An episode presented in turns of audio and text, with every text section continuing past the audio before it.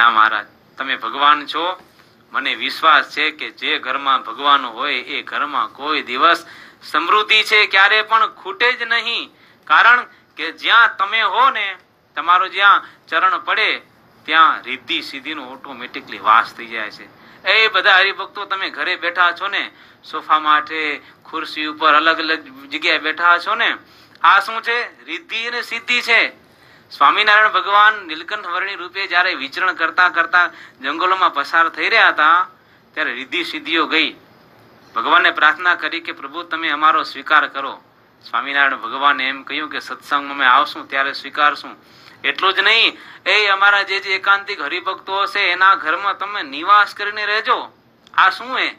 આ ટીવી, આ ફ્રીજ આ બાથરૂમ અમુક અમુક તો મોટા બાથરૂમો હા એવડા મોટા બાથરૂમ કેવડા? ખાટલો નાખીને હુઈ જાય.